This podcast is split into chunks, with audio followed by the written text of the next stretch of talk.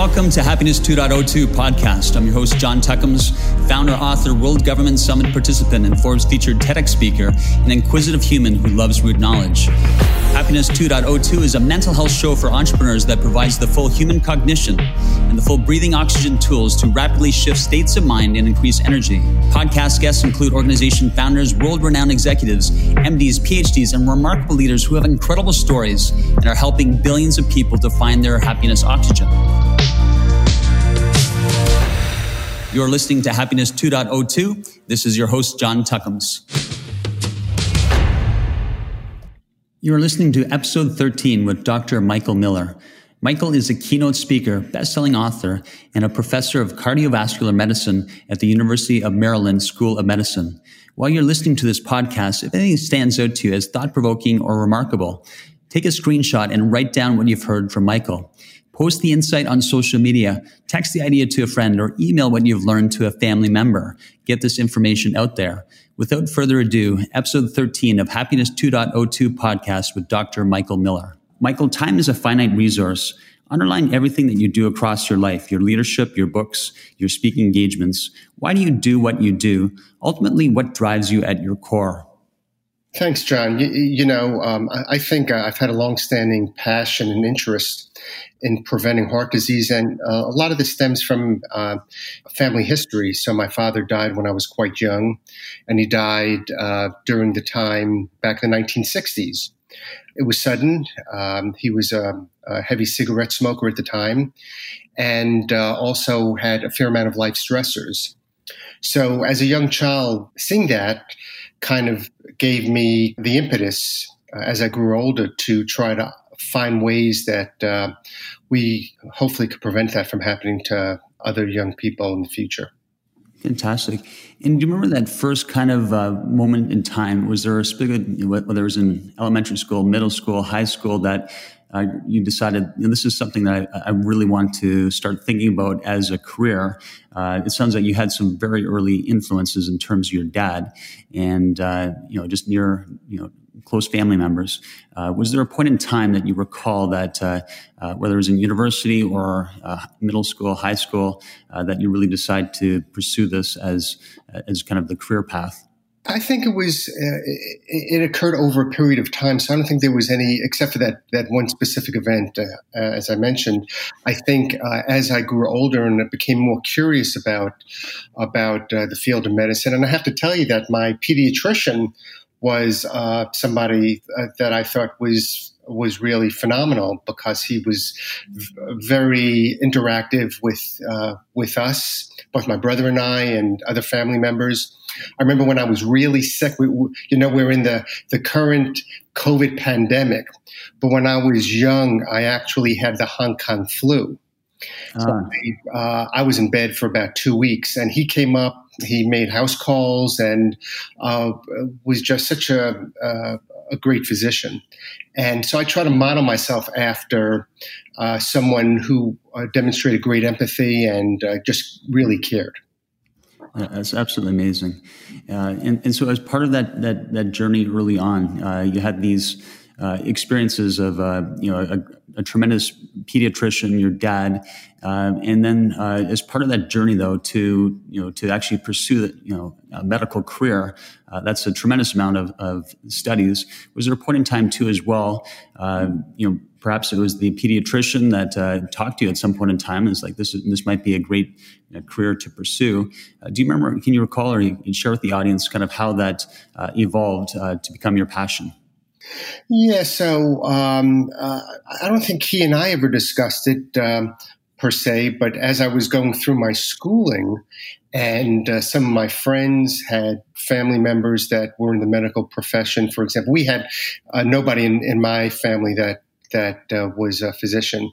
Uh, but uh, looking on others and um, uh, seeing how uh, their interactions with patients and so forth kind of gave me an idea. And then um, finally, when I went through university, I think it, it really struck um, more important, uh, I guess position or priority for me. I said this is basically what I need to do. I, I volunteered at hospitals uh, in high school and and uh, did some volunteer work, and I think uh, a lot of those helped to materialize and uh, basically crystallize what I ended up doing. Yeah, absolutely amazing. Um, and as part of that uh, volunteer work, uh, it sounds like you, you, went through a tremendous amount of adversity uh, with uh, your dad dying suddenly. Uh, but uh, I, I, get the sense that you figured out that giving back is something that you could do as part of learning and as part of you know also getting experience early on in the medical field. Uh, can you share just a little bit about that that adversity too, as well?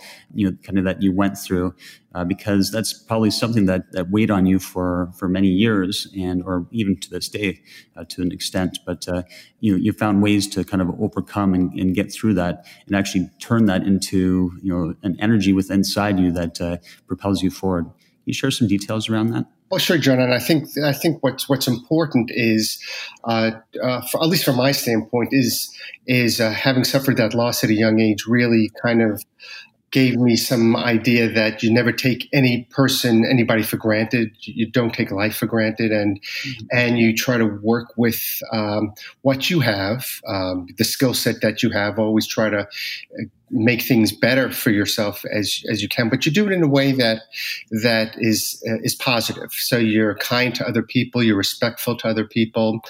Um, uh, and I think that has uh, help me because it, whether you're doing volunteer work or other as, or, or, other uh, things that you, you might do on a, on a regular basis, if you just show kindness and uh, and respect, those are two uh, extremely important facets that I try to use in my daily life.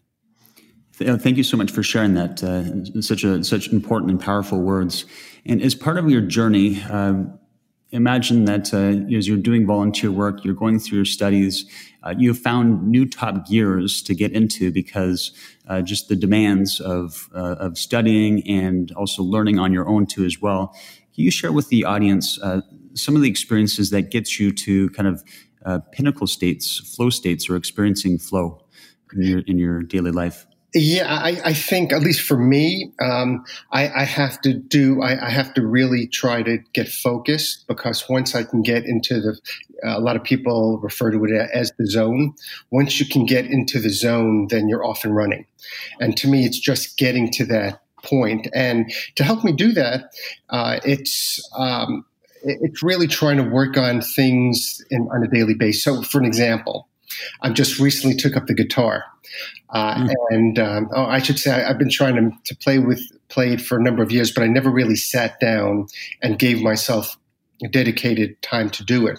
So, uh, like any other thing you want to get good at, you really need to take the time. It doesn't have to be a lot of time each day, but you set a, a dedicated period, whether it's 10, 15 minutes, and, and, I think that has helped me in a lot of things because whether you're in medical school taking courses or whatever you might be doing, to really become proficient at something, and uh, which of course makes you feel better about yourself, then you really need kind of um, a specific dedicated period to try to get into that zone.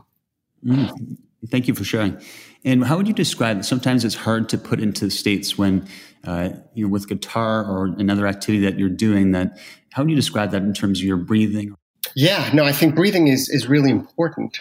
Uh, taking slow, deep breaths. You know, uh, and uh, trying to get um, expand your little air sacs or the alveoli are really important. And uh, just coincidentally, uh, for people who have, uh, if they've actually developed, if they've been unfortunate enough to develop COVID, what the idea is to try to avoid being placed in the hospital. Unfortunately, only a very small percentage get into the hospital. But to try to even prevent that from happening is to really work on your breathing. Take deep breaths, move around, do not stay idle. And in that manner, it uh, kind of allows you to have a, both a, a, fresher mental state, but it, it could also be an important physiological state.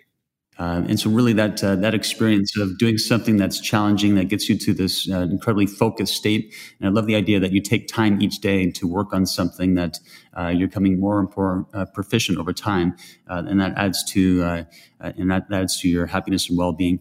Um, if you'd share with the audience too, some what are some of the other small things that you do to maintain happiness and well-being in your personal life? Life has its ups and downs, and uh, whether it's you know getting up early or maybe it's something that like a break during the middle of the day, uh, you can share with the audience some of the things that you do. Sure. So, the, so the first thing I try to do, I get up in the morning and make my wife a cup of coffee, which she really appreciates.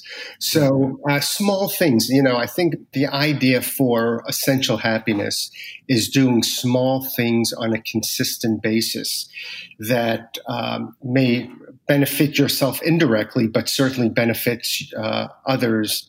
Um, and uh, when you benefit others, then you, of course, will benefit yourself. So, um, doing doing that, I do that every day. We, you know, we have um, we may exchange words of uh, you know I love you and so forth. But I think doing small things is important.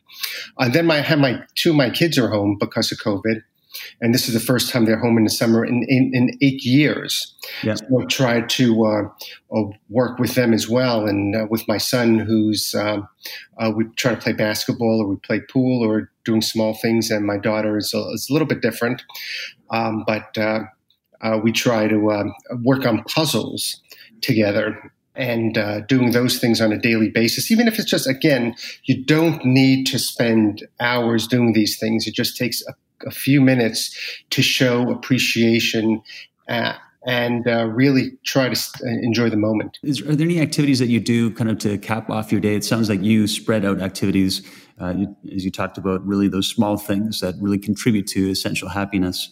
Uh, is there anything you do towards the, the end of the day that helps uh, also add to your well being or happiness? Yeah, I, I, meditate at night. I think is uh, again just a relatively short period of night as I'm going um, uh, right before bedtime. Both my wife and I meditate, so uh, we do that. Um, I I try to eat an early dinner. Uh, so that I could uh, do some activity. And I think this is important. I try to tell my patients this as well. Part of the reason that we have a uh, a major, certainly in the States, a major obesity epidemic is number one, we eat too late. And number two, we don't do anything about it afterwards.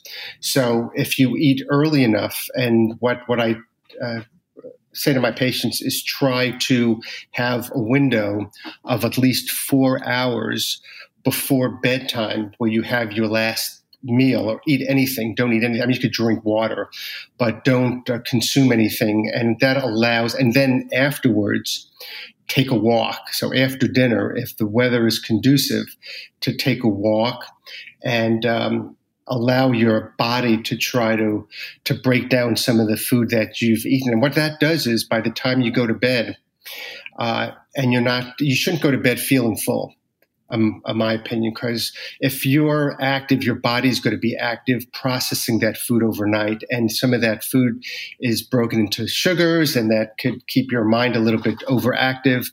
And so, if you can give yourself a fairly uh, reasonable period of time after your last meal and, din- and, and bedtime, it will allow your body to be more restful as well from a physio- from a physiologic standpoint. So you want your mind to be restful, and you can do meditation or whatever you enjoy doing to, to relax, and then keep your body restful as well. Yeah, that's tremendous.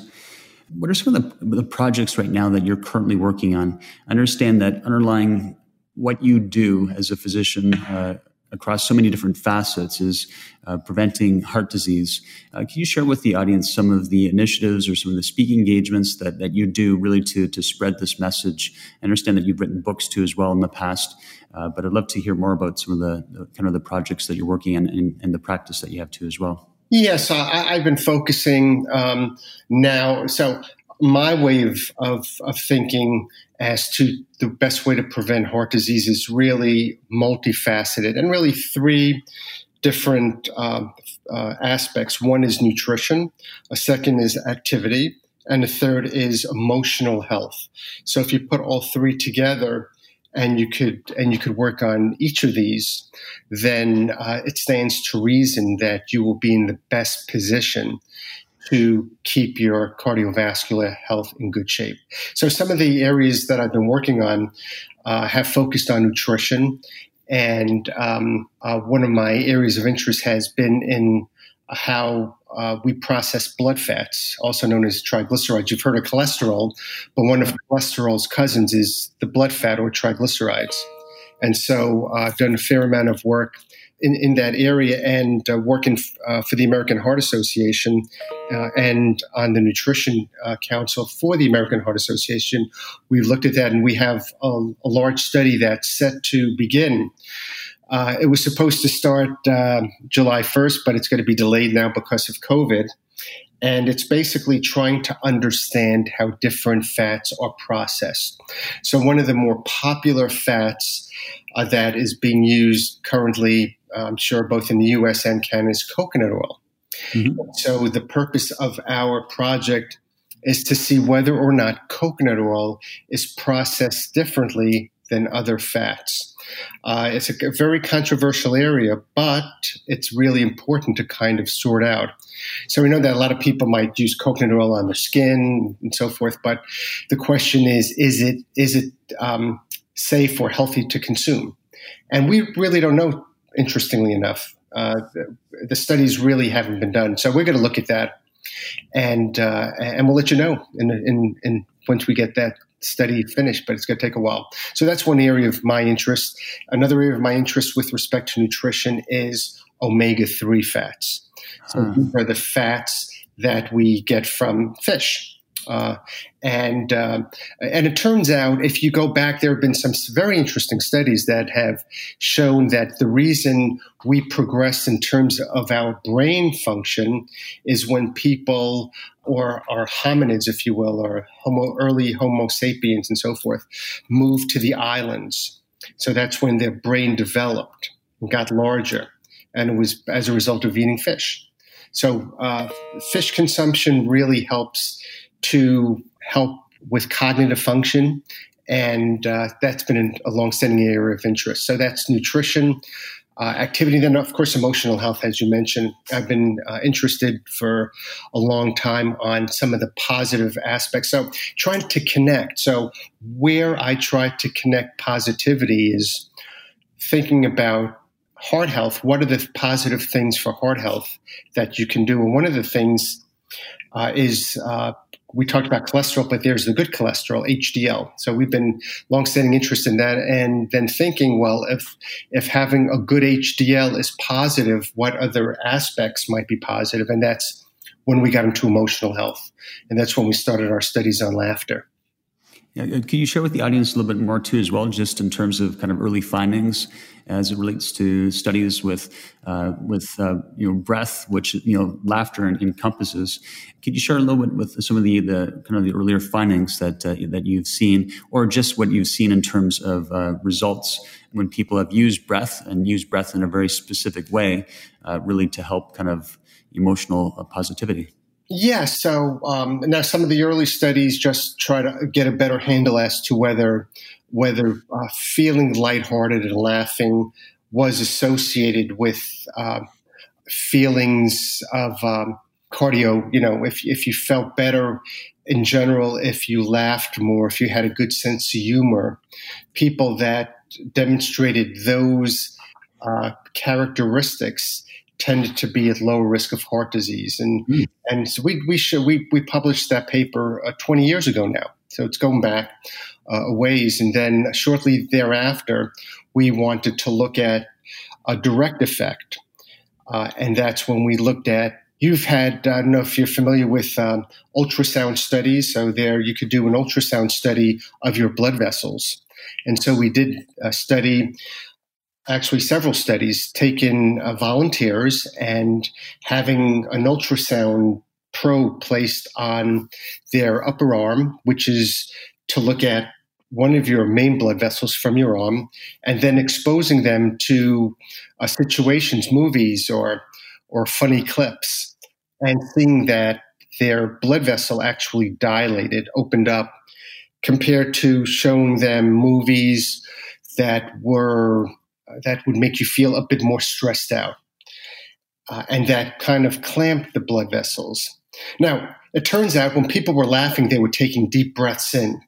And uh, that, of course, again allows that full respiration is part of the the whole process.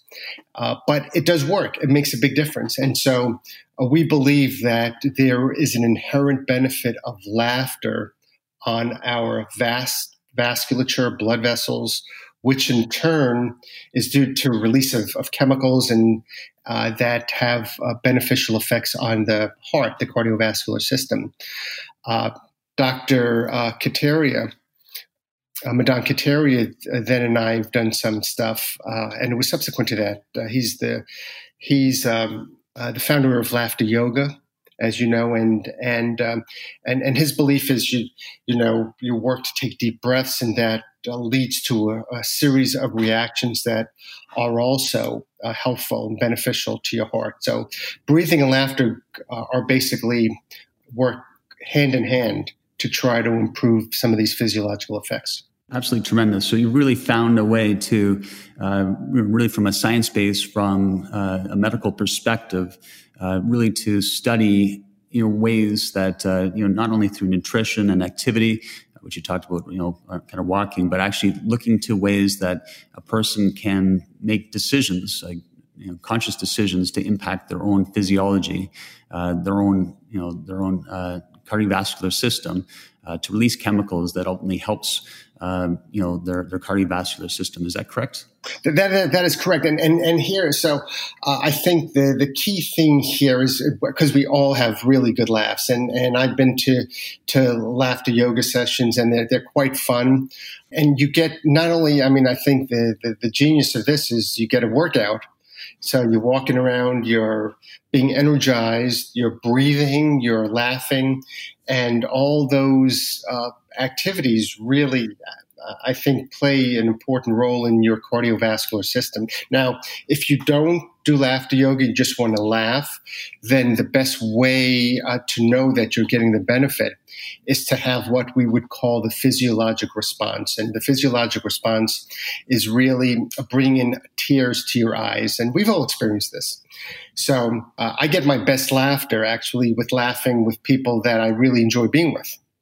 And it's because laughter being so infectious, if there's a good laugh, then you get tears come down your eyes. You feel great. And it's because, again, the release of, of chemicals such as uh, beta endorphins, and then it activates other blood chemicals in the cardiovascular system, nitric oxide.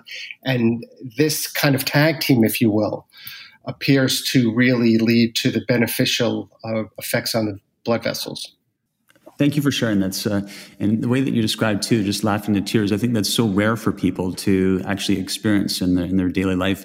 Uh, you know, I think you know children uh, early on they have a probably a very distinct advantage because you know they're amused by so many different things, and then uh, it seems like we progress through life and we don't actually even carve out the time, let alone experience what you just described there of getting to uh, almost the, like tears of joy, so to speak. Uh, can you talk a little bit more about that uh, physiologic response or physiological response?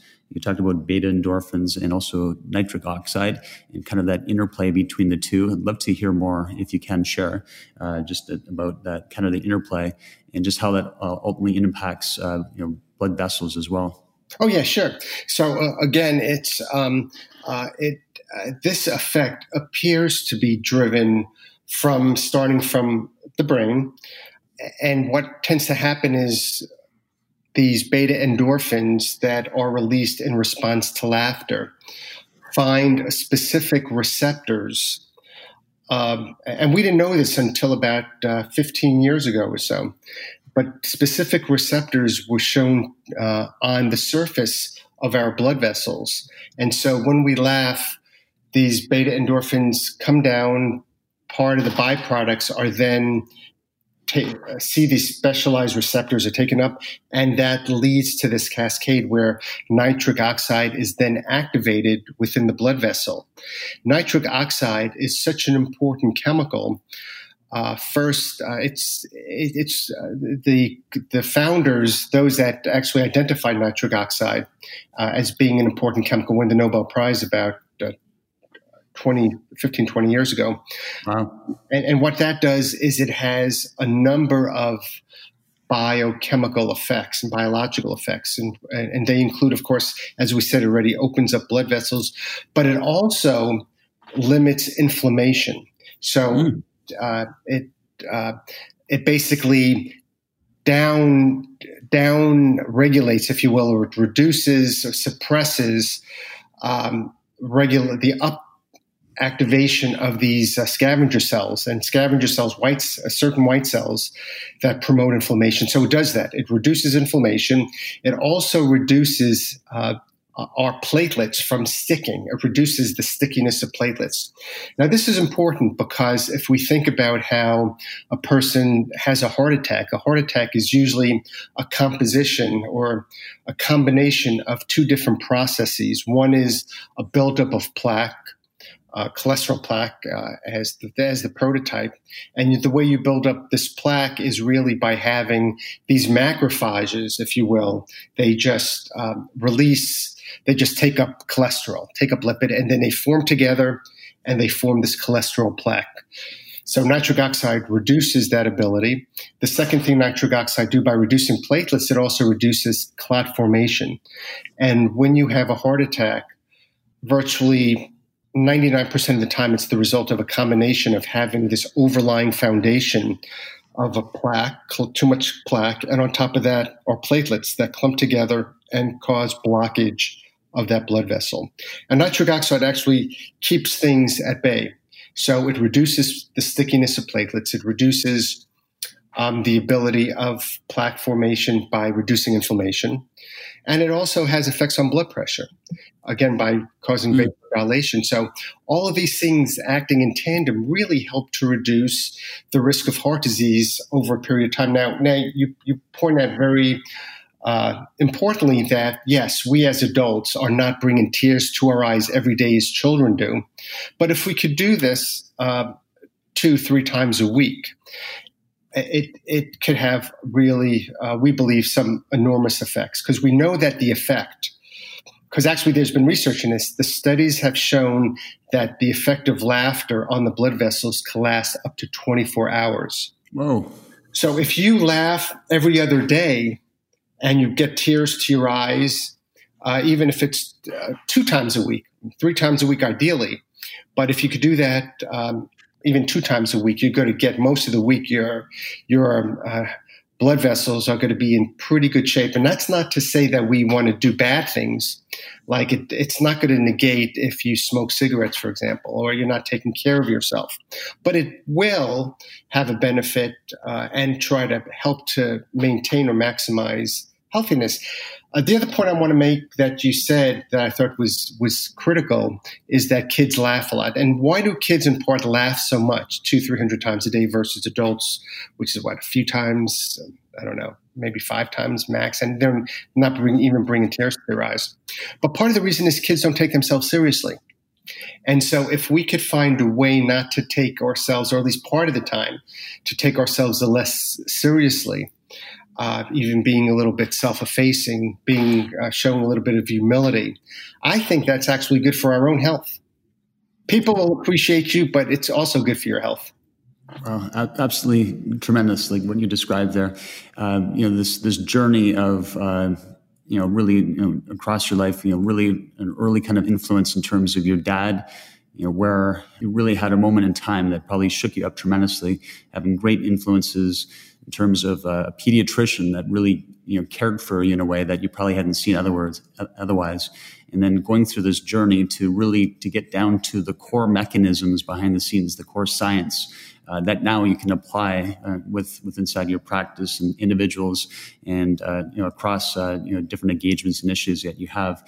Uh, you talked about you know, bringing down inflammation using you know, laughter as, as a mechanism uh, and there's a whole host of additional kind of uh, you know, physiological and, and, mental benefits. I was wondering if you could tie in too as well, just uh, with nutrition, because I understand that nutrition can also bring down inflammation too as well.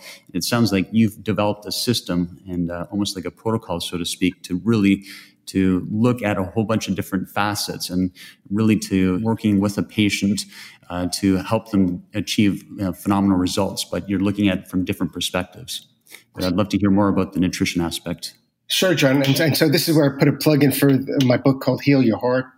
Um, the positive emotion prescription to prevent and reduce heart disease and and basically there the focus is a lot of the focus is on nutrition uh, we have a section listing the top 50 foods and, and this is really based on research that has been conducted around the world over a number of years. And, and it turns out that there are a lot of foods that have anti-inflammatory and antioxidant properties. And, and, and so I will say from the outset, you want to eat the food rather than take the supplement.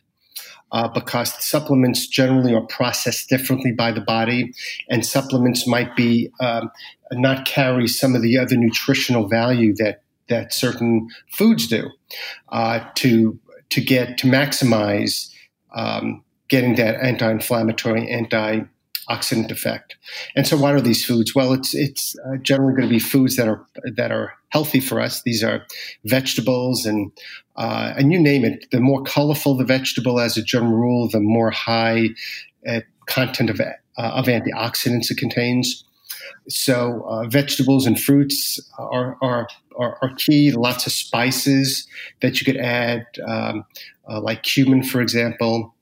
Um, garlic is is really good as an antioxidant. Onion. So uh, there are all these foods um, that uh, have these chemical products that have that can really help us on a daily basis in terms of uh, keeping our uh, infl- levels of inflammation down. Now that has to be coupled, of course, that that you don't feel overly stressed out because what we, we haven't really t- talked about is mental stress. So while laughter and feeling good and and eating healthy uh, is great for us from the standpoint of maintaining uh, balance and, and cardiovascular benefit.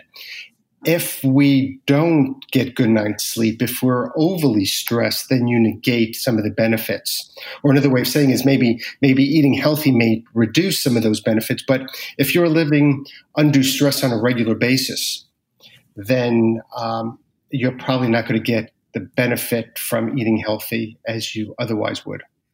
Thank you. And is there anything that you want to talk about, uh, just undue stress, just to share with the audience what that, that means to you, um, you know, as part of uh, the book? Uh, I know that they can find out more, uh, but just as, as you think of stress, because I think the word stress means different things to different people, but uh, you talked about undue stress. If you could share just a little bit more with the audience uh, what you mean by that. Right. So, so when I'm talking about undue stress, is stress that is being felt on a day to day basis. Now, we all undergo some things, uh, some a stressful period. So there could be you know, uh, a, time or a, a short interval where life is stressful for somebody at a university, it could be right before examinations, for example, or if you're not feeling well um, over uh, a a relatively short period of time. What I'm talking about undue stress is a chronic stress. So something more than two weeks that is sustained. So you wake up, you don't want to wake up in the morning. You're not getting a good night's sleep. You're, you're, um, uh, you just um, uh, either super anxious or, um, or just feel that um, the world's against you. So those are the kinds of things that you're experiencing on a day-to-day basis that really takes its toll. Now, whether it's could be obviously related to personal issues or related to uh, work issues and so forth, but if you're experiencing them on a chronic basis, mm. and at least two weeks is kind of uh, a feeling of more chronic, then that could wreak havoc, start to wreak havoc um, on uh, just on our take a take a day a, a toll on on our body. If it's short term, you know, if it's short term stresses, our body can deal with that. Uh, and we can effectively overcome it. But when it becomes more long long term, it becomes more problematic. Can you share as well, uh, just as kind of a, a kind of a, a follow on question, is just really that uh, that long kind of term toll is I think a lot of people, we think about stress, we know that uh, it impacts us, but we don't really think of it in terms of heart health. And could you just share, you know, kind of a, kind of an overarching, um, you know, way of describing how to how to best think about all the activities that a person, all the choices that a person has uh, across their life, whether it's nutrition, emotional health, uh, activities that they do, uh, like walking, as it contributes to heart health? Sure. So, uh, I mean, we'll start with nutrition again. Um, uh, the overarching f- goal here is, is, is to basically try to eat um, more in the early part of the day rather than the late part of the day. I think the Euro- Europeans have it right. They have they eat their biggest meal at lunch rather than dinner, which is more common, of course, in the states. I'm not sure uh, if Canada is more European or more state-like in terms of when you have your uh, big meal. Um, but uh, so eating more early part of the day, eating healthy. Uh, try not to, you know, uh, I mean, unless there's like a special occasion where you have to eat a lot. Our bodies are not made from a physiologic standpoint. Our bodies are not made to consume uh, 2,000 calories at one sitting. So yeah, if you do it once in a while, not a problem. But again, people that are doing this on a regular basis, we just can't process. Our body's not able to process that uh, quantity of food in such a short period of time. So eating uh, better to eat smaller meals and then have perhaps your biggest meal uh, during during the mid part of the day, so you can kind of process this process it as, as the day goes on. Then, then we have, of course, um, uh, the activity. As, as, as I mentioned, you don't have to run marathons. Do what you enjoy doing. Some people enjoy walking, whether it's biking, swimming, but do something. Get out of your chair. So, uh, I'm standing up right now because you really shouldn't be seated uh, seated for more than 30, 20, 30 minutes at a time. So, you just stand up and stretch. And so, I recommend if you're working in the office, get up every 20 to 30 minutes stand up, stretch, walk around the hallway if you can, uh, do something. Uh, so I think uh, again, set, being sedentary now is, is, is viewed as a really adverse risk factor for heart disease, and then of course the adverse uh, feeling the adverse stress because what happens is if you're emotionally feeling stressed out, blood pressure rises, pulse rate rises, um, in, in, susceptible, unusual cases that could trigger an abnormal heart rhythm if you're overly stressed. Again, because you have the confluence of all of these factors that that uh, promote inflammation and promote platelet stickiness and promote plaque to come in and so forth. And it's really when you rupture that so-called plaque that you uh, have a cardiovascular event. So, uh-huh. undue, so undue stress really, I think, is something that we could try to work through um, either meditation, things that relax you, listening to music you enjoy, or, or as we discussed, laughter. and So things that could kind of reduce uh, that uh, kind of undue anxiety or stress. Absolutely amazing. Uh, such an incredible journey of uh, all these early influences. Your dad, you know, pediatrician, and uh, really now being able to you know bring this tremendous knowledge forward, and you know being able to, as you talked about, you know, really to turn something that uh, you're interested into your passion, and you can definitely uh, uh, hear it across your voice. Um, and you're also you're working with you know, organizations like the American Health Heart Association and being ways to even further advance the science uh, behind the work that uh, that you've been doing for many years. Uh, where can people find you, uh, Dr. Miller? Sure. Um, so uh, probably the, the best way uh, to find me is um, to go. I have a, a, website. That website might change now, but it's drmichaelmiller.org is the website.